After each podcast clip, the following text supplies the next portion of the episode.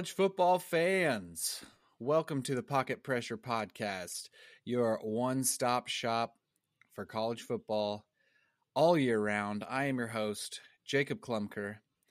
Here with me today, as always, my incredibly good looking co host, oh, Thomas We, Nelson. are, we do have video going, so that is good. And oh, yeah.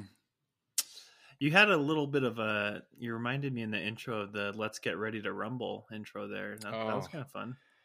Hey, I'll take that. That's like one of the greatest voices in sports history. So, That you know, the funny- uh, EA Sports guy? oh yeah, have you heard? Have you seen some of the YouTube videos of him just like meeting people randomly, and they'll and just they'll ask to, him to say redo it.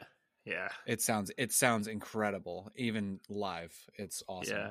Okay, but also the guy who does the UFC, uh, oh shoot, what does he say?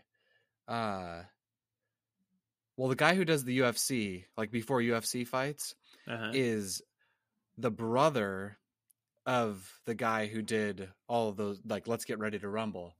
Oh. Um, hold on.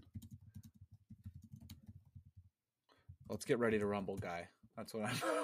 that's what I'm googling right now. Michael Buffer. He's the uh, Michael Buffer. Michael Bublé. is- Michael Buffer is the boxing guy. Uh, let me look up Michael Buffer brother. But this is a crazy story. I heard it on uh, Rogan. Uh, Michael Buffer. We're taking a a, a detour today from college football. We are talking Yes. uh, UFC No. fighting today. Let's ex- let's uh, talk about what we know about UFC. Yeah, so which is nothing. But Yeah. Bruce Buffer, Bruce Buffer is his brother, but apparently they didn't even know they were brothers until they were I'm pretty sure both famous. Hmm. It's crazy like they were apparently separated at birth or something. I don't know. It's a crazy story. But you'd think like, "Oh, Bruce Buffer, Michael Buffer, oh, they're brothers. That's awesome. Of course they're going to be in the same industry." They happen to be in the same industry and they didn't even know they were brothers. That's crazy, right? Like they didn't know one another that they were brothers. No, they didn't. Oh, Uh, the whole story was on. Uh, I think it was it was when Rogan had on uh, the Barstool guy. Why am I totally blanking on his name? Uh, Dave Portnoy. oh, okay. He had on Dave Portnoy, and they ended up talking a lot of UFC, even though Portnoy's not like a UFC guy, but they talked a lot of UFC, and he Rogan told this story of Michael and Bruce Buffer, and it's crazy. It was a interesting listen for sure. But anyway, we are a college football podcast, and this is our first video podcast. This is my first video podcast. I've never done one Ever. Either. This is my first time, so hopefully, hopefully it goes well and boost viewership. Let's do it. Yeah. What should we should we hop into some news here? We should. We should. We got lots of news. You want to hit the first a- one? Yeah, so Alabama making moves this week, hiring a offensive coordinator and defensive coordinator. Um, both positions need to be filled. Um, offensive coordinator, they hired Tommy Rees. Defensive coordinator, I'm blanking on his name right now. Steele was his last name from Miami. Kevin Steele. Um, what what are what are your thoughts on the hire? Good hire, bad hire? If you had to give it a grade, what are you uh, initial shoot from the hip thoughts? On the defensive coordinator hire, I will give it a. I'll give it an A minus. I think it's a good hi- on defensive coordinator. I think it's a good. I think it's a solid hire. This guy Kevin Steele is a proven defensive coordinator. When he took over as defensive coordinator at Auburn in 2016, I looked up the like like defensive scoring statistics from like 2009 to 2015. Auburn was like 50 to 60 range. It- all of those years, like they did not have a good defense. Even the year that Cam Newton 2010 where they won the national title. we don't talk about that. Um, yeah, sorry. Um, even that even that year, they still didn't have a top twenty five defense. I think it was like fifty something. Kevin Steele at Auburn in 2016 had the seventh ranked scoring defense. First season as defensive coordinator. Second season in 2017, the 11th ranked scoring defense. 2018, 14th ranked. 2019, 17th ranked. So I read one article that said like every year they got worse, and I'm like, well, can't you give them credit for taking over a defense that had been bad for like six years and making them a top 10 defense year one? I think it's a great hire defensively. I mean, who are you going to get that's better? I mean, I I don't know if I give it as good of a, a grade as you. I, I give it like a B right now, B minus. I think it's a safe pick. He uh, I didn't know this, but he was actually the defensive coordinator previously with Nick Saban in his first year at Alabama. Yeah. Um, so they've worked together. It was just one year before he then left to take another similar role. I'm not exactly sure where he went from there, but I, I mean, recency bias comes out big time here, and Miami sucked last year. Given, Yeah. I don't know if it was hundred percent their defense's fault. It's never hundred percent, but I mean, they were giving up a lot of points. They were giving up. They, didn't they give up like forty five points to Duke?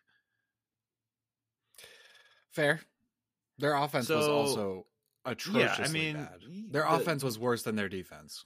Yeah, that's that's fair, but I, I just think it's it's a I, I don't know who the other candidates were per se, but I think it's a safe pick. I don't think it's a bad pick, and I don't. And at the end of the day, like coaching at Alabama, you're gonna have cream of the crop talent, and you're gonna be able to do what you want with it. So if he's got a proven track record, which he does, he'll be able to he has better athletes at Alabama than he does at Miami, quite frankly, at Yeah. this point in time. So we'll see. I don't know. I think the offensive coordinator hire is pretty intriguing, actually. Um, Yeah? I, I, I just, again, I think it's a conservative pick. I, I was reading up on kind of a little bit of, and who knows, obviously, what's going on in the back room um, with all the hiring, like the interviews and stuff. But I read somewhere that like the first name that leaked as a potential offensive coordinator was the guy from uh, Washington, Ryan Grubb. Um, Yeah. And everybody was like, "Oh yeah, that could be a good hire." Like he did amazing things with Michael Penix Jr. this last year, turned their offense around. Um, but ultimately, he didn't get it. And then they also interviewed uh, the guy from Baylor, Jeff Lebby, who would have been a good fit, but they I what I was reading was he was pretty heavily involved in the cover up of the scandal that went down at Baylor. And so it wasn't like a good like moral pick, I guess you could say. I don't know if you want to call it a moral pick. But so there's two guys already that they were considering ahead of Tommy Rees. And then Nick Saban apparently, again, we don't know because we're not there, but apparently was looking at even Joe Moorhead, head coach at Akron, who before that was the offensive coordinator at Oregon. He'd been a head coach at Mississippi State, I believe. But then all of a sudden, like it's like this guy is he like a fourth option? That's like just so far down the list. Like I don't know. Like he seemed. I mean, I, I don't know. What are what are your thoughts here? I'm I'm rambling a little bit, but what do you what are you thinking? No, I mean, I, I'm not sure. Okay, I saw a take on Twitter that I really liked, and I think this is how I feel about Tommy Rees. And this is the twi- this is the Twitter take by Wesley Gullett. So shout out to Wesley here. Um, I don't know. Do you know who Wesley Gullett is? Can't say that I I, wasn't. I wasn't sure if this was like a check mark or something. I, I didn't. I didn't even look to be honest. But anyway, my take on Tommy Rees. This is a quote. My take on Tommy Rees is that I didn't even know there was a coach named Tommy Rees until yesterday. so I'm just going to take the wait and see approach. Which I'm not gonna lie, I did not know the name Tommy Rees, and I'm an SC fan. He's the offensive coordinator at Notre Dame. Like I didn't even know he he was he took over in 2020. Um, I don't think having the resume of being the Notre Dame offensive coordinator for the last three years is really that great of a resume. Um, Notre Dame has not had a very good offense. That's what I was thinking too. Uh, So I'm like, I is you know, is that a Notre Dame talent issue or is that a Tommy Rees issue. Um, so I'm just gonna wait and see. I have no idea. I don't know anything. I don't know enough about this guy to know if he's good or not. He's young, and that seems to be what everyone wants these days. So. I feel like these like young guys that rise to the top pretty quickly are either like amazing, like i.e. your Lincoln Riley, or like just kind of like burnout, like get all this hype and then they just kind of like fizzle out, like. And Kliff it's not official yet, but like, yes, exactly. That's what I was gonna say. Like, and that's not official yet. Like, he might come back in redemption, whatever. But like, as of right now, it's like rose to the top real quick, and then he just fizzled with the Cardinals. And so, that's that's my biggest concern. Like like you said, Notre Dame's offense has not been anything great. Like it's I think I saw 2020 and 2022 they were pretty much mediocre to like bottom half of college football. 21 they had a little bit more explos- explosiveness to them um and some of like the like higher level metrics like in yards like measuring like the explosiveness of the plays and big plays and stuff like that. But again, I don't I don't know. I'm kind of like you, like kind of in a holding pattern. Like we'll wait and see. Uh, And quite frankly, for me, it comes down to like if Nick Saban's choosing him, like he's probably got some potential, right? That's that's my philosophy. Like Nick Saban knows how to put a staff together because he has to. He literally every year has to like whip up another staff because so many guys have been Yeah. like reclamation projects that have gone to Alabama to like revive their coaching careers, i.e., Lane Kiffin, Steve Sarkisian, like all these people. And mm-hmm. so I don't know. I, I, think, mean, what's Bill O'Brien? Just I mean, Yep. just fired from the Texans, comes to Alabama. I don't know. what's if he the guy that used to be the coach at his career. Tennessee? The guy that used to be the coach at Tennessee, Butch, I think was his name. Butch Jones. Butch was that his Cassidy? No, not Butch Cassidy. I don't think he coached uh, the Vols. I think his name was Butch Jones. Yeah, Butch That Jones. doesn't sound familiar. Okay, Butch Jones. Yeah, He coached at Tennessee, but now he's the head coach at Arkansas State. Like, not a huge name school, but like he's gone back to being a head coach. And so I think the fact that Nick Saban chooses him, whether or not he is the fourth choice, I don't know if that's true, but that's like the order that the coaches' names were leaked. But the fact that Nick Saban is choosing him, I feel like should instill a lot of confidence in him, starting with him, like Tommy Rees. Like, dang, Nick Saban chose me. Like, I mean, he sees something, right? Like he knows how to see talent, but I don't know. We'll see. And and it could have been a bargain hire Yeah. too. Like I don't know what the details of his contract, but maybe it was like because you're not super proven, we can get you at a discount. like I don't know. yeah, yeah. I don't. It, it does seem. I I've seen things about it being a lateral move. I don't think it's a lateral move going from Notre Dame to Alabama. Like Notre Dame is a blue blood, but That's a step up in terms of, in terms of talent, like going to work for Nick Saban is a is a uh, is a step up. Although I do think Marcus Marcus Freeman, as much as I don't like Notre Dame, I uh, love. I think. Mark Marcus Freeman's kind of awesome. Yeah, he's uh, way cool. I see him like a Dabo Swinney kind of. Yeah, like the players coach. Everybody loves him. Yeah, Um, just super real and like, yeah, like you said, players coach. Like just meshes Yeah. well with the players and gets along and Yeah. knows how to lead. So we'll see. There's another young guy rising to the top real quick, and that didn't start off super great this year. He did turn it around. They ended up what in like top twenty? I think they ended up Yeah, they turned it around. They they weren't bad. They were fine. Um, almost losing to They'll get- Cal, but you know, I mean, absolutely, actually losing to Marshall. So, yeah, there was that too. but uh, there was there was something with Tommy Rees that I saw. It was a video of him saying he was basically yelling in his headset, "Do your effing job!" yeah, to somebody. Did you see that? Yeah, to the what's like, the this is- quarterback's name that's now at Arizona State. He transferred out. Was that Tommy Rees? I wasn't sure if that was him. It was. It was Rees. It was Pyne. Yeah, Drew I'm Pyne, sure. yeah, yeah. yeah. Yeah, that video was like, "You're the leader of the team. Do your effing job." Like, I was like, "Oh man, I wouldn't respond well to that personally, but like, No, I wouldn't either. I wouldn't either. But the the caption to that video, whoever posted it, said, "This is why Nick Saban hired Tommy Rees." yeah, you know, he meets the the requirements, the mo of Nick Saban.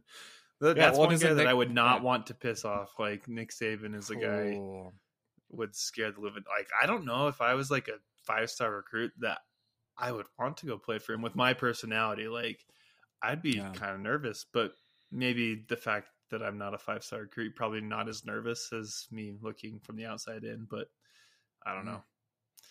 Um, I'd be a I'd be a Dabo guy for sure. I'd want to go play for Dabo.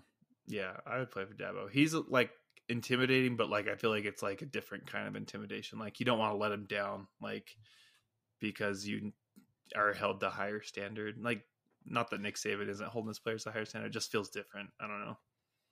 All right, number one coach in college football. If you were a recruit right now, who would you want to go play for? Ooh, It depends on the position, I guess. I'm. It's hard not to be biased because I really like Dan Lanning, and obviously I like Oregon. Dan Lanning, if I'm trying to put all of bias aside, he seems like a way cool guy, and I would love to play for him. You do Up look and like him. coming guy. I don't look like Dan Lanning. We'll have to do a Dude, poll. you have you have there is a think so little resemblance. There is some No. resemblance. I should get a tattoo like him. Did you see his tattoo that he got? Is it a dolphin tramp stamp? No, it's not that. It's like a tattoo, like all on the entire side of his body. That's like his wife, and then it has like subtle symbols on her of like Mhm. places he's coached at. It's kind of interesting, but like literally the whole side of his body. But anyway, um, aside from Dan Lanning, who I would go on to go play for, um, Ryan. Day. No, Ryan Day kind of scares me too. Not gonna lie. No, Ryan Day seems like a, A big tool. old douchebag. Yeah. Yeah, Uh, probably Dabo or Dabo Jimbo. cool. Jimbo. No, I'd want to Absolutely play for a team. I'd want to play for a team that can score points. Yeah, that's that's true. Unless you're a defensive guy. Their defense wasn't good either. So All that NIL money is not turning out to be a good return right now. honestly, okay. So I actually That's a dumpster I, fire right now. Hopefully they turn it around, but or hopefully not. I don't care about Texas A&M. yeah, I don't care either. All right, who who would you play for? Well, I I played quarterback in high school, so I I mean I would want to go if I were a five star quarterback recruit. There's nobody else I'd want to play for than Lincoln Riley. So you got some bias going on too. Yeah, but like I have something to support it though. Like Lincoln Riley That's has true. three Heisman Trophy winners and one another Heisman Trophy finalist. He's been coaching for like eight years. Yeah, that's a pretty good track record. Not- yeah, yeah, uh, yeah. Every other year he's got the Heisman finalist. I mean, I would I would take that if I'm a quarterback. But yeah, no, I agree. That's Yeah. fair. You do have something to back it up. I don't because I'm an offensive minded fella. I played wide receiver in high school, and Dan Lanning's a defensive guy. So So you would want to go to Ohio State. That's where the best receivers go. yeah, but I don't like Ryan Day. I don't know. Let's uh let's move on here. All right, yeah, yeah. That's off, off topic. Uh, all right, no, it's let on me- topic. It's college football, baby. Yeah, that's true. All right, let me take the next one. Okay. Stetson Bennett. So public intoxication last week. So that's that's kind of old news at this point. We you I mean you brought it up last week. But then this week there was a senior bowl and he chose not to participate. So this is a this is I think this is a real question. Which affects his draft stock more? The public intoxication or not playing in the senior bowl? Are you asking me that question right now? Yes, not I think it's an I think it's a no brainer. The public intoxication messes his draft stock up way more to me. okay. Because I mean, at this point, NFL scouts are aware of what he can do. Like playing in the Senior Bowl, to me, I don't view that as like a make or break. Maybe he moves up a pick or two or three. Like he's not going to go from being a late third rounder to like a high second rounder based off of an amazing performance in the Senior Bowl.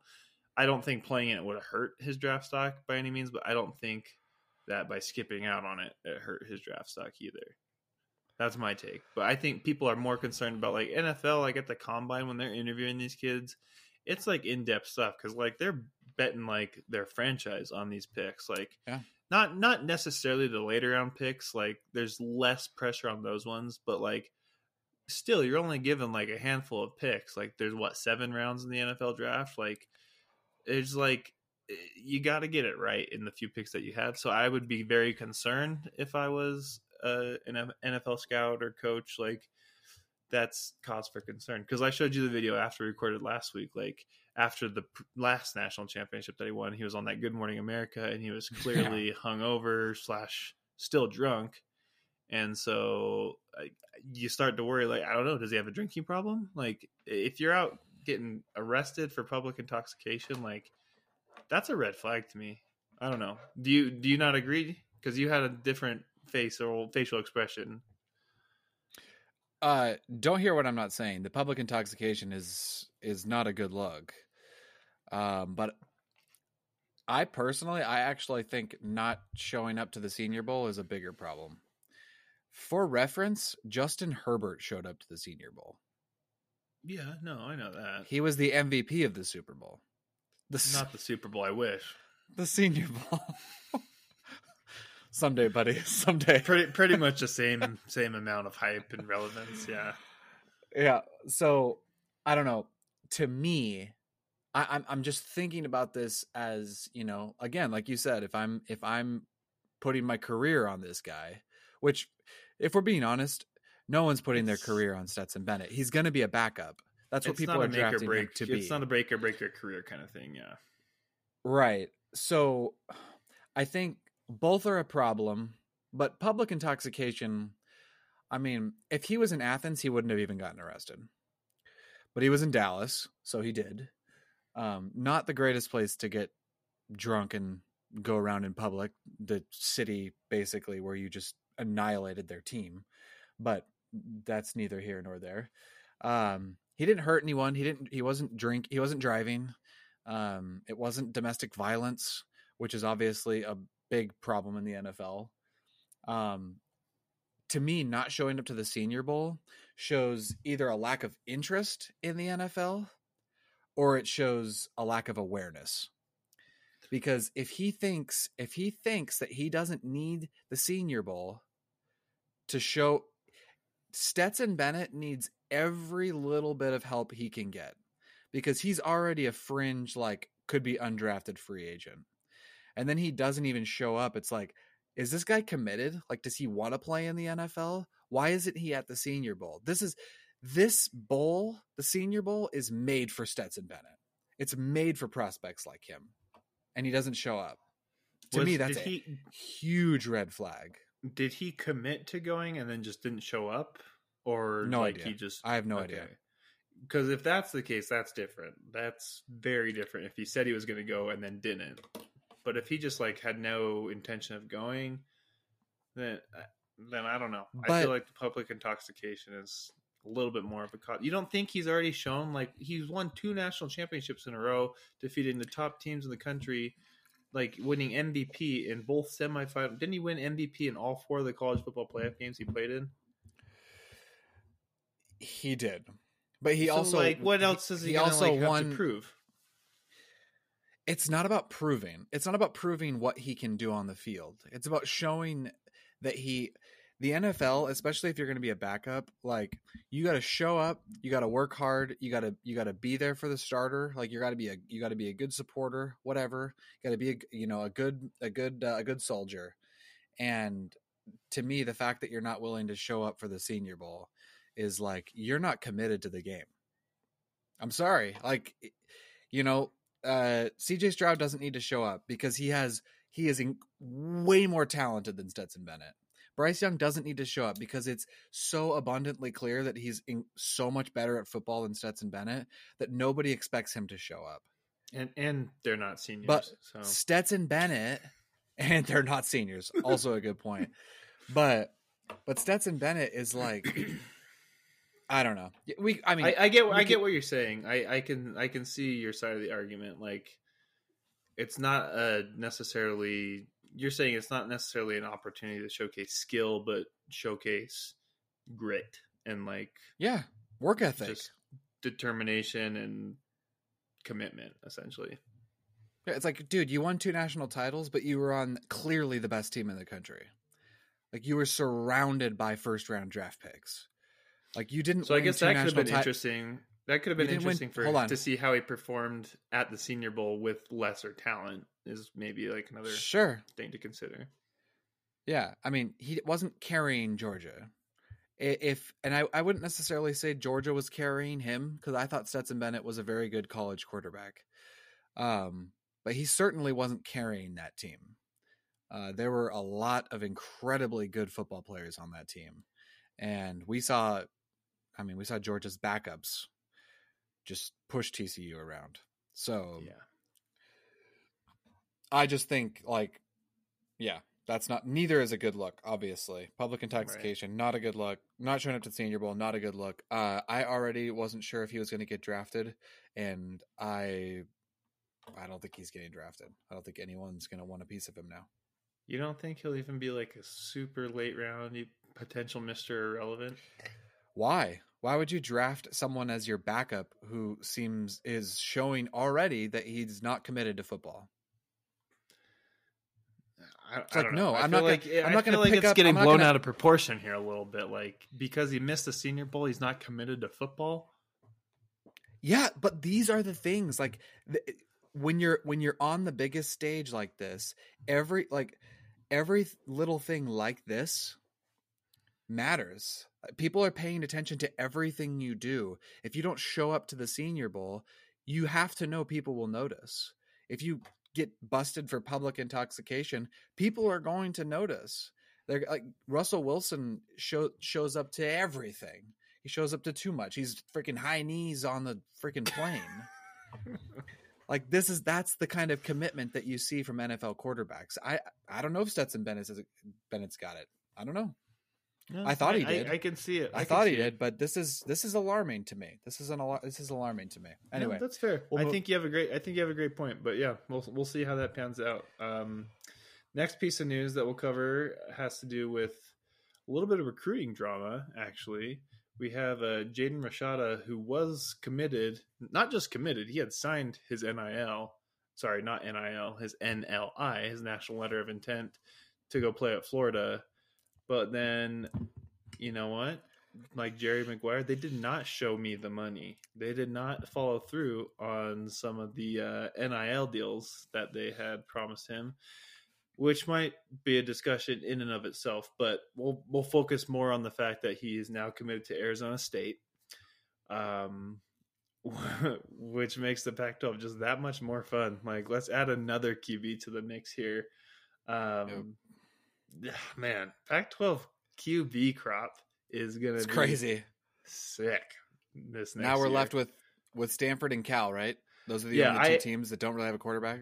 Yeah, I actually when in, I was like thinking about this, I would instead of just listing out the quarterbacks in the Pac-12, I wanted to make a list and rank them what I thought like um and if you want to do it here on the fly, if not, you can kind of argue or disagree with me, but I I have my my list of order I think of who the the the power quarterbacks are, I guess, like the the power rankings of quarterbacks. Would you like to hear? You have a top twelve Yep. of call of Pac-12 quarterbacks. Mhm. All right. Well, you could start. If the number one's not who I think it's going to be, then I'm going to cut I'll you off. and We're going to be done. Okay, number one is Caleb Williams. All right. Cool. I don't care about the rest then. Yep. You're not, good. yeah. Okay. I mean, I'll, I'll still say it. So number one, I got Caleb Williams. Number two, Yeah. Michael Penix Jr. I think I've got like him. Yeah. Uh, number three, Bo Nix. Okay. Uh, four is DJ Uiagalelei. Cam Rising at five.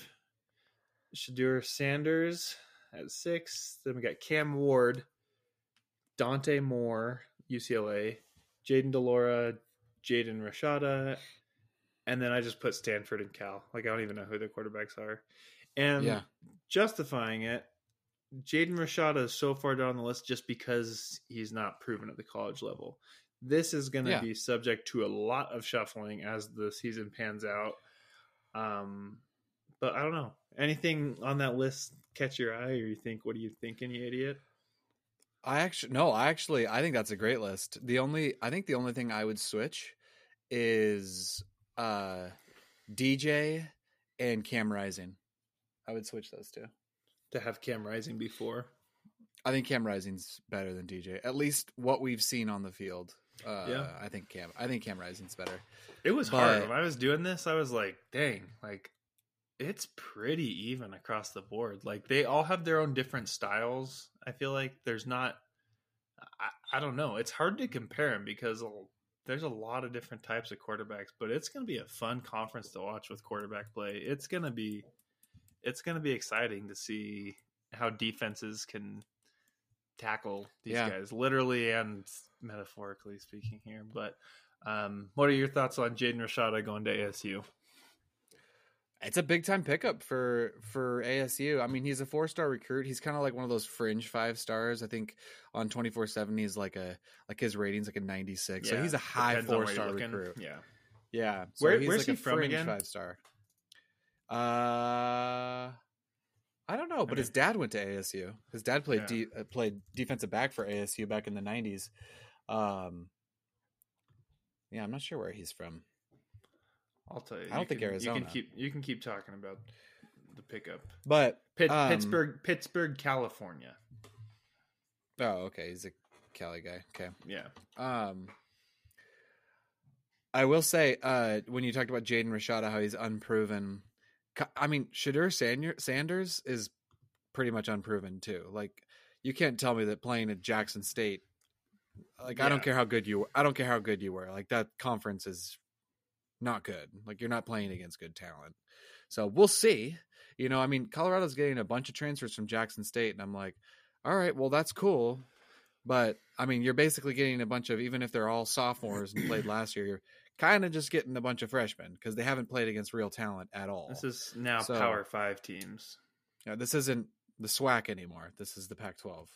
Yeah. Um, Not taking so- anything away from the football there, like it's Well, just okay. not the same level. But- no, no, no. I know what you're saying. Like it's not the same But we are. level of skill.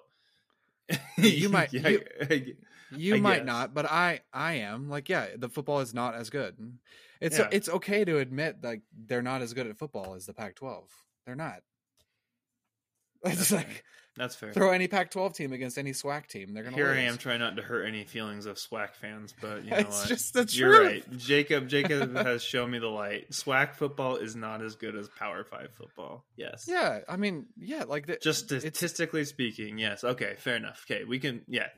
It doesn't have to hurt anyone's stupid. feelings. It's just it's just a it's just a fact. It's Just like minor league baseball is not as good as major league baseball. yeah. Is it fair that that Georgia and Alabama get all the best players? No. No, it's not. Okay, Well, it's just the way speaking of is. that, speaking of that, I was listening to Joel Klatt the other day, and he was breaking Oh, yeah. down some recruiting news. Hold on, sorry. Okay, sorry, my dad was calling. Are we back? Can you hear me? Yep, I hear you. Okay. He was breaking down some of this recruiting news, and this is going to make you throw up in your mouth a little bit because we've already talked a little bit about how recruiting is very, very top heavy. But of Yeah. the 38 um, official five star recruits, that I can't remember which recruiting site he was using, whether it was 24 7 or on three, I don't remember. But of the Oh, I heard this. 38 of the 38 recruits, 21 are going to the SEC. Yeah. And then it's seven to Big 12, five to Pac 12, four to ACC, and one to the Big 10. Crazy. That's nuts. That's so is nuts. nuts.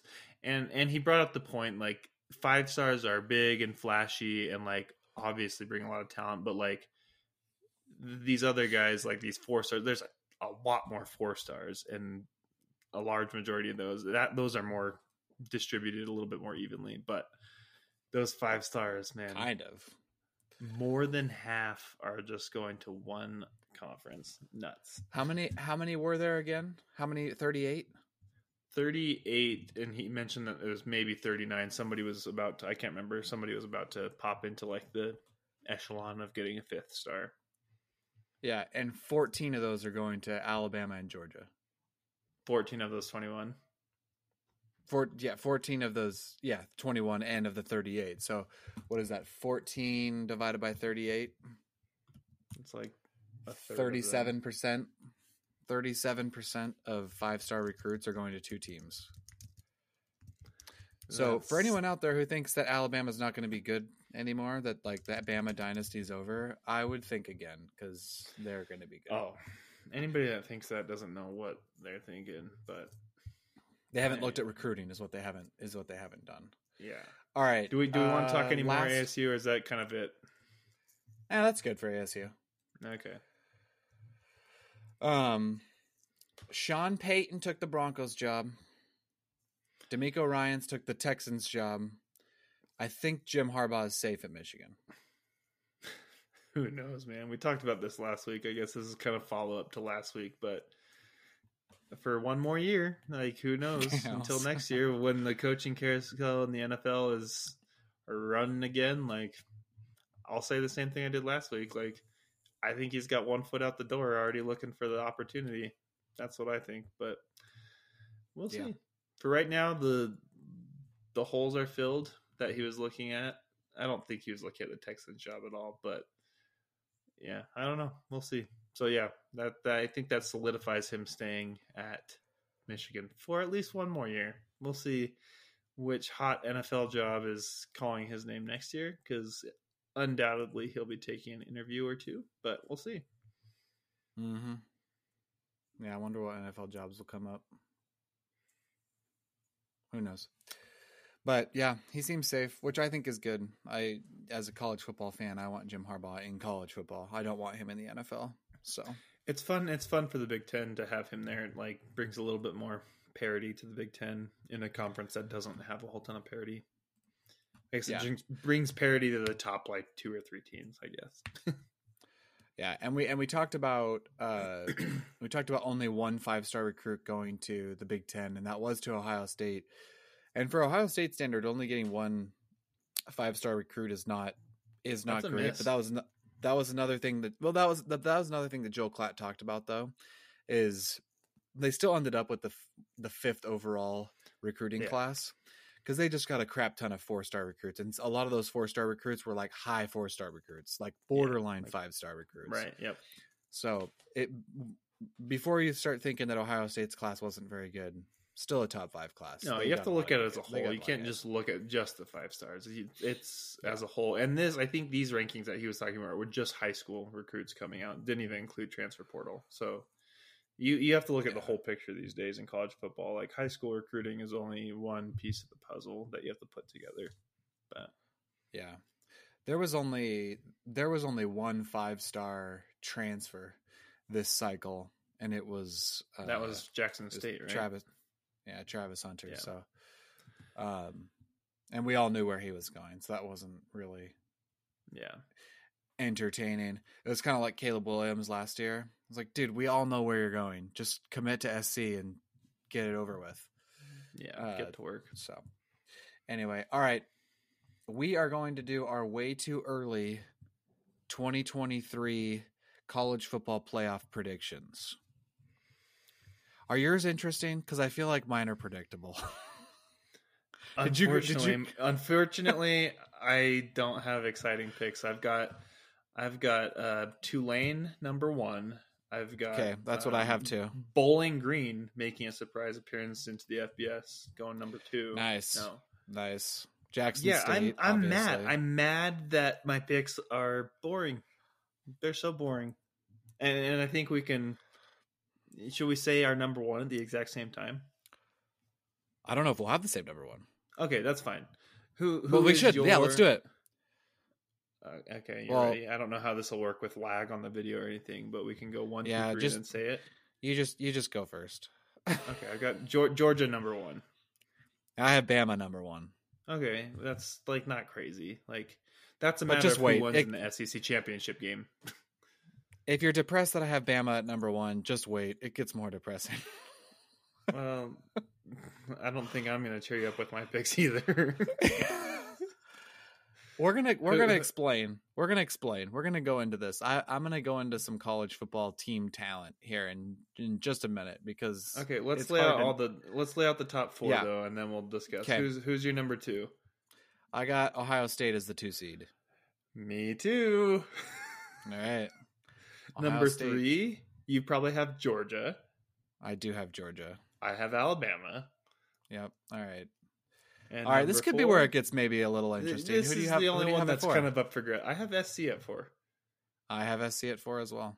Okay, We're both optimistic that, that, the Pac-12 decides to show up. That wasn't interesting at all. Sorry, everybody. yeah, well, we can move on to our next segment then. Just kidding. No, no, no. Hold on. I, I actually. I, I know. I was to, kidding. I was kidding.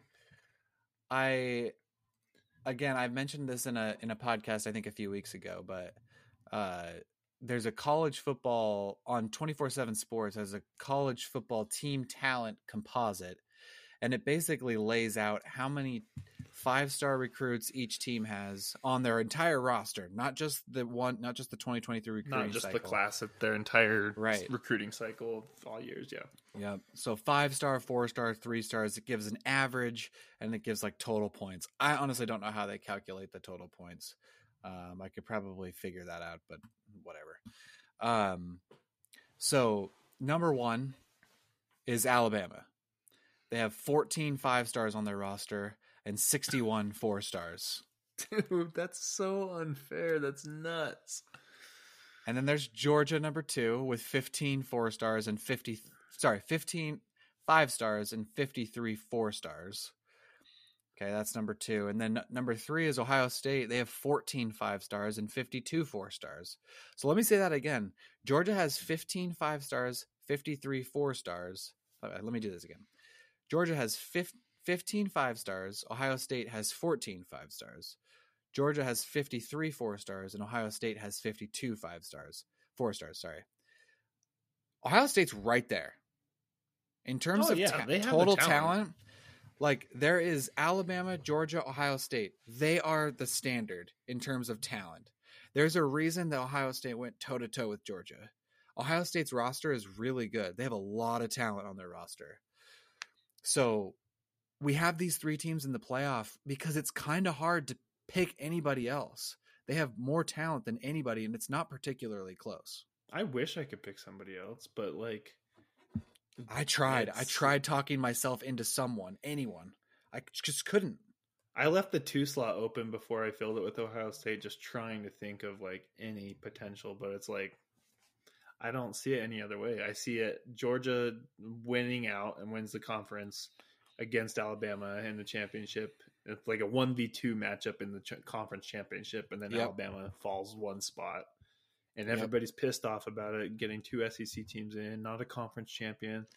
Same storyline every freaking year, but it's it's gonna happen again. Unfortunately, I, I'm rooting for myself to be wrong with these picks. I would love to see a clean slate, like four new teams in there. That'd be great. Like, but I just don't see it happening, unfortunately. So, yeah. And for reference, I mean, Let's go from number three, Ohio State, in total terms of five star recruits, to number six. Okay, so usually when you think like, oh, the number three team in the country to the number six team in the country, it's like, should oh, they're going to be yeah. That should be close. Ohio State, 14 five stars. Number six is Texas with six. Cut in half, more than half. Cut, cut in half. Yep, Texas does have 53 four stars, so they're they're right up there in terms of four stars with Ohio State. But those blue chip recruits like Alabama, Georgia, and Ohio State are getting all of them. Yeah, and I think for the record too, it's important to note that like not every single five star will live up to their ranking, their hype, but like I think over the years, these recruiting sites that give these rankings, they they've got it down pretty good. Like in each year that goes by, I think the rankings and their system get more accurate. There will always be guys that slip through the cracks and that are total busts, but like for the most part, I feel like it's it's pretty indicative of the type of success you'll have on the field. Like good recruiting will be good product on the field most of the time. Yeah. Yeah. And um, recruiting we brought is, up last week yeah. the fact that Georgia's schedule is just a freaking walk in the park yeah, is they don't leave their home stadium for almost the entire first month of the season. Their first four games are all at home before they have to go play at Auburn the last second to last day of September. But the first four games are all at home. They're gonna. It's just like why why are they even playing the schedule? Like let's just set a date for the Alabama Georgia matchup and let them rest. You know. Yeah, the only no, don't do that because I want to see football. The only potential hiccup is that Tennessee, because they do have Tennessee in Knoxville. Yeah, that's true. Um, and Tennessee, I think, is going to be really good next year again. I don't. I- I know you're not as high on Tennessee next year, but I think they're still going to be really good. Um, that's not going to be an easy matchup. We'll see. Yeah, I Do don't. you- I, I, mean, don't think. who I think you know this could be kind of exciting, but who are potential like they're not called bracket busters in college football. That's college basketball. But who are some dark horses that could come in and crash these top four spots? I've got I've got two oh. chosen. I've got two chosen. There's like a few though. Like there's a few that could come in and really stir up the pot here. But I'm interested to see if you can think of anybody like shooting from the hip. Like you're frozen. Okay, I Oh, you're I there. do. You're No, I I wasn't. I was just. Fro- I was frozen. Actually. Okay. I I have a dark horse in a conference. what do you mean? Like I don't- to win the conference? so I- not No, necessarily get not not the even playoff. not even to win the conference, but to like get to a conference title game. But not necessarily but not necessarily like go to the playoff they're not going to be good enough to go to the playoff Okay, who's that? so my dark horse candidate is wisconsin interesting. i think i think luke fickell is a really good coach they brought in tanner mordecai from smu Yeah. who i got his stats right here his last two seasons he's averaged 36 touchdowns and 3500 yards No, he's and he's his solid. and in, his interceptions were pretty low too. They were like maybe around ten, um, and for thirty six touchdowns and ten interceptions, like those are respectable numbers. that's a good. Yeah. That'll be the best quarterback that Wisconsin's had. I don't Ever. know since Jack. Yeah, I don't know. I'm thinking like, yeah, I mean, in a long time. Ja- I mean, Jack since since Bo was okay. Bo Cal, Bo Cal. Oh right. oh man. Uh, okay, Wisconsin. yeah. is that like a crash? Is that the one that you said would stir up things within the conference, or you're thinking like potentially even crash the playoff? No, I don't think they're going to go to the playoff. But I, I, but I do think they could win the Big Ten West. See, because for me, like a dark horse, you got to have some opportunity, not just like you're an up and coming team, but you're going to have to play Georgia, Alabama, Tennessee all in the same year. It's like, okay, well, you're an up and coming team, but you're not going to win all those games. Wisconsin is like, I don't necessarily think they're going to be an elite team, but the Big Ten West Is wide Is- open. arguably the worst division in college football. It is ugly. It's not Yeah, good. it's no, And it's Wisconsin, I mean- for grabs every year. Yeah, you come in and play like decent football and you can win the Big 10 West. And I think Wisconsin will come in I'm picking them to pick the Big 10 West next year. So, and then play Ohio State, and then play Michigan Ohio State and get boat race. But yeah, Yeah, interesting. Yeah, and, and who do you got? it's it's funny that you mentioned like an up and coming team, but you have to play like Tennessee, Georgia, Alabama all in the same year. Because one of my dark horses is from the SEC. Um, All right. LSU. LSU is kind of intriguing. Ooh, I like that. I like that. Yeah. Like LSU, they've got Jayden Daniels coming back, and he's. I've never been super high on him, but like this last year, I kind of started to have a little bit of a, a change, like in how I view him, because I think, I mean, that game against Alabama where they beat them at home in overtime, that game was riveting. Like I was glued to my seat watching that game, Oh, and yeah. I know that consistency was an issue for them this past season, but like when they're on, they're on, and they're like that's a team that, mm, man, that that could be things will have to break their way because they're gonna have to play those those big guns. But like if they get rolling and can like get a couple sneaky wins, some upsets there, like they'll get in. Like whoever wins the SEC is going to get into the playoff. Like the SEC Mhm. will not cannibalize each other to the extent that the Pac-12 usually does. Like I, I don't know. LSU to me Yeah. is somebody to watch, pay attention to. They definitely started to get their get in a groove after kind of like rocky start with that Florida State game, like we mentioned. But I think they're a team to watch for sure. Like tough, tough, tough schedule in the SEC. But like I said, if they get a few breaks, they'll be in, and they'd be an interesting team to watch. Yeah. And I don't know about you, but I like Brian Kelly. I, I think he's a really good coach. Yeah, I mean, I think he's good. I don't necessarily love him. Like going back to who we'd go play for, I don't know that I would choose him. But like, Oh no, heck no! I'm just saying, as as he's a coach good at what he does. prepare his guys to go and play a clean football game, like he's a very good football coach. Yeah, yeah. They do play at Alabama this year, which is going to be tough, and Alabama's going to be out for blood after the last season. But mm-hmm. aside from that, like obviously you have your typical SEC games. Like they've got Florida State at a neutral site. I'm just looking at their schedule, but they've got Florida at home. You say Auburn Florida State? home. Florida They State. Florida State again. The, the season opener again, yeah. oh, dude, that is a money season. Those are two That, that, like that those opening are two dark Sunday horse. Yeah, Those I almost chose Florida State candidates. too. My other yeah, one that I that's a- chose, like, yeah.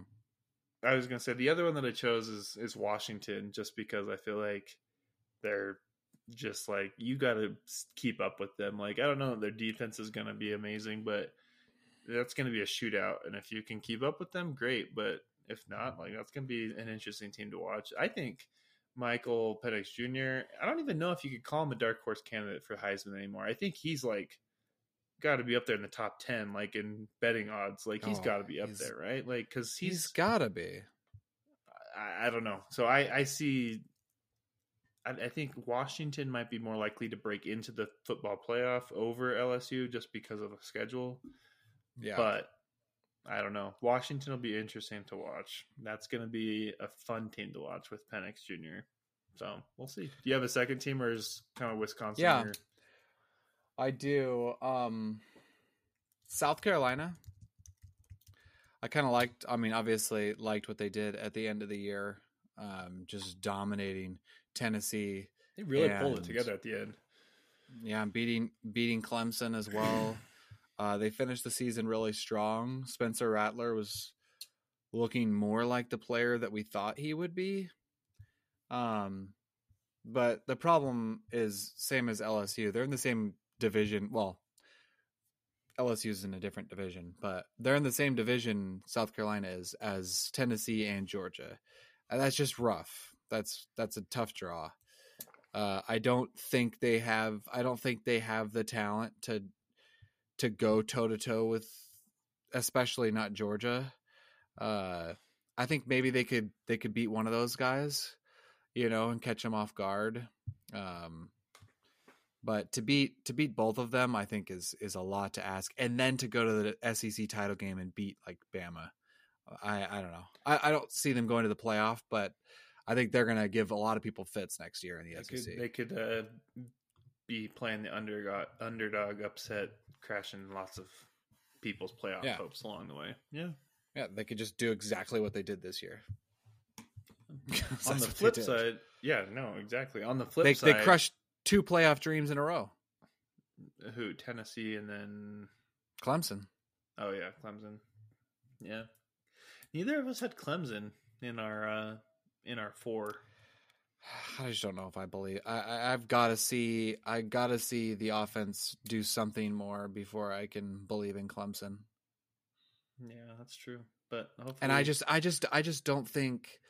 I just don't think Clemson has enough talent at the skilled positions. I, whenever I watch them, I'm like, just like where- we talked about last week. Yeah, yeah, like where are their guys? Who who is you know Klubnik going to throw to? I, I just don't. I don't see elite athleticism on the outside, and that's a problem. You got to have. That's what Alabama struggled with. That's why Alabama wasn't as good this year.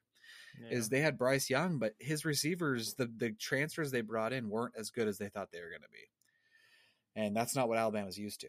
So they they weren't as good. Yeah, true. On the flip side, here we were talking about dark horses. I see here in our notes that I didn't know this. You've taken. Do you want to address this uh, this bus that you brought up here? Oh, regression candidates. Yeah, I the stat Yeah. that you have here is very interesting. I didn't even know, Yeah, and I don't know. I added, and I want to give credit where credit is due. You found the stat, and so I want you to Yeah. be the one to present it. I don't want to steal your thunder there. No, this was actually kind of fun. The way the way I found this was uh kind of painstaking, but it was uh well, I shouldn't say that. It was fun, but it was not easy to find. So I basically went into like the 2014 final CFP rankings and looked at the whole top 10. And then I went to 2015 and I looked at the top You went year by year. 25 and I went to the top 25 and I was like, who in the top 10 from the prior year ended up outside the top 25? I feel like you next needed an year. Excel function for this. Oh, yeah, totally. But uh, yeah, maybe I could have exported it. I don't know. Anyway. Stay uh, tuned so for our 20 Excel podcast that will be starting shortly after this. Yeah. Just kidding. Jeez. So anyway, No, the stat. you. Lay it lay it out here, and then we'll discuss. Yes. So in 2014, Mississippi State and Arizona were both ranked in the top 10 at the end of the year. And in 20 by the end of 2015, they were not ranked anymore. In 2015, we had Michigan State, TCU, Houston, Iowa, and Ole Miss all in the top 10, not even in the top 25 next year. That's a bunch. Sheesh. That's half of the top ten just gone. Yeah, that was a crazy year. Uh, 2016, Michigan and Colorado. 2017, Wisconsin, Auburn, USC, Miami. 2018, Washington and UCF. 2019, LSU, Penn State, Minnesota. 2020, Texas A&M, Florida, Iowa State. 2021, Cincinnati, Baylor, Oklahoma State, Michigan State, Oklahoma. That was another rough year. That In 2022. Crazy, right? So 2022, like there is absolutely going to be a top 10 team from this year that will not be ranked by the end of next year. Who is that team? I mean, shooting from the hip, it's hard not to say TCU, just because It's gotta be. That's like the one that for sure pops into my mind right away. It's like, can you repeat that again? Like, if you're not like a proven year after year program, like that's hard to do. But we're talking falling Mm-hmm. completely out of the top 25, though. That's where I was stuck. Like, I- will they fall completely out of the top 25, though? Do you want to know But- some do you want to know a, a consistency with a lot of these teams that fell out of the top 25? What was it their quarterback leading They they lost a quarterback or their running back or both. Um like for example, in, their main producer essentially Yeah, like uh let's see. La- well, last year Cincinnati lost Desmond Ridder. Baylor lost uh, Gerry Bohanon uh, and Abram Smith, who rushed for 1,600 yards for them last year. Uh, Oklahoma State lost a bunch of defensive guys. Michigan State lost Kenneth Walker. Oklahoma lost Caleb Williams, Mario Williams, and their head coach. So yeah, well, look for head coach, quarterback turnover, um, and TCU lost Max Duggan and Kendre Miller, two of their biggest producers. Oh, and and the receiver obviously Quentin Johnston. So that just makes it even more obvious. I, I think TCU is not ranked at the end of next year. I agree with you, hundred yeah percent. i've got i've got the top 10 pulled up here. Georgia's not going anywhere. Michigan is not going to fall out of the top 25 tcu probably gone. Ohio state staying alabama tennessee. Tennessee i was tempted to choose but like at the end of the day i don't they're not going to fall out of the top 25 like i don't I know if they'll live that. up i don't i don't they were like my second. Mm, i almost chose utah too because utah finished eight but then there's Kansas State too. Like, so I'm like, dude, I don't know, because like I could see if I have to choose, if I'm being told I have to choose four or even half, if I have to choose half of the top ten to be gone, TCU's out, Utah, Kansas State, and then the last two are kind of tough. Like, You don't have to choose that many. I mean, yeah. Anyway, of I don't know. Some of these years it was only two or three. That, that yeah. I mean, I'm just saying, like, if we have another crazy year where half the top ten's gone, but I- think TCU is most likely, Kansas State second most likely, and then Utah third. But then the rest, I think, are for sure staying put in the top 25. I'm with you. I had I had TCU as my number one. Like they're kind of the obvious. I think they're going to go like six and six next year. I wish they Um, wouldn't. Like, I I would love to see them do this again, but like. I Mhm. don't even. I mean, I don't know what their quarterback situation is like, but Max Doug. Oh, they got the guy that was the starter initially, though. I can't remember his name, but he started the season as their starter, right? Yeah, yeah, yeah. So I mean, he'll be back. So it's not like you're coming in with the guy that has zero starting experience. But I mean, he lost his starting job, so it's like hmm, that's cause for concern. But I don't know. Yeah, I- TCU was just like they were a team. They were kind of a team of destiny, and ev- like everything went TCU's way this year. I mean, oh, quarterbacks all the breaks in the close games. Yeah. Quarterbacks getting hurt. Somehow that rushed field goal made it through when almost every college kicker in America misses that kick. Which one? The one having against a- Baylor. Yeah, like Yeah. that college kickers. Yeah, come on, give me a break. Uh, like they should have. Not a, They should have kicker lost fan. like I see. they should have lost like not college kicker fan. No, Yeah. college kickers suck. So unreliable and scary. Yeah. Um. So I I don't know. I think I think TCU should have lost like three or four games this year. To be honest. oh, I watched a sure lo- could have. I watched so many TCU games because I was like, how are these freaking guys still winning? How are they still winning games? And then, of course, when I finally picked them, they lose by 60. I freaking hate TCU. Don't don't be dramatic. They didn't lose by sixty. It was fifty eight. All right. Sorry. But seriously, I, I, I will forever be mad at TCU because I thought that they were just this team of destiny. And I see, here's the thing. Going into that national championship game, I held Michigan to a really high like a really high standard. I thought Right. Michigan was a really good football team. I was like, TCU just punched Michigan in the mouth. I think they can hang with Georgia. And then nope. Didn't even show up. The Like they, they put their backups out there. up. What happened? Yeah, I don't know. That was a disaster. Like I haven't seen, I haven't looked to see what the TV ratings were, but that's got to be the, the lowest TV rating in the college football playoff era. It's got to be. Because how many people Yeah. stayed and watched that second half? Like the entire state of Georgia, for sure. I But did. nobody else, nobody else was watching that. Like I turned it off. I was like, I'm done with this. Like it's over. I suffered through it. I don't know why I kept watching, but I did. Hmm. At some point, it was just like, let's see if they could put up a hundred. Yeah, it became a it became a show for seeing how high they could run up the score. Yeah, but Yeah, I don't know. Well, TCU, we'll we'll watch. Hopefully, you defy the odds and stay in the top twenty-five. But history I don't. says I'm- otherwise. I'm just forever mad at them. I'll never get over so it. You're you're rooting for them to to tank. Yeah, yeah. I'm. I'm. In your I'm face, actively rooting. I'm actively rooting for them to lose like nine to ten to twelve games. Wow, that is a lot of games after being in the national championship game. Yeah. Well, they shouldn't have been there. So. Anyway, um, Any other material? anywho, That might that might have been it for for this week. that was a real positive way to end. Yeah. very, very positive. We're very happy and hopeful, and we love TCU for sure. Yeah. But um, stay tuned for next week. We have lots of fun material coming at you again hot. There, there will undoubtedly be some news that we'll cover, and I don't know. We got some fun stuff planned. So if you stuck with us again here, we- we need to do better positive self talk. We don't want people just to stick with us. If you've enjoyed this Yeah. podcast, we appreciate it, and we We love, you. you. We love you.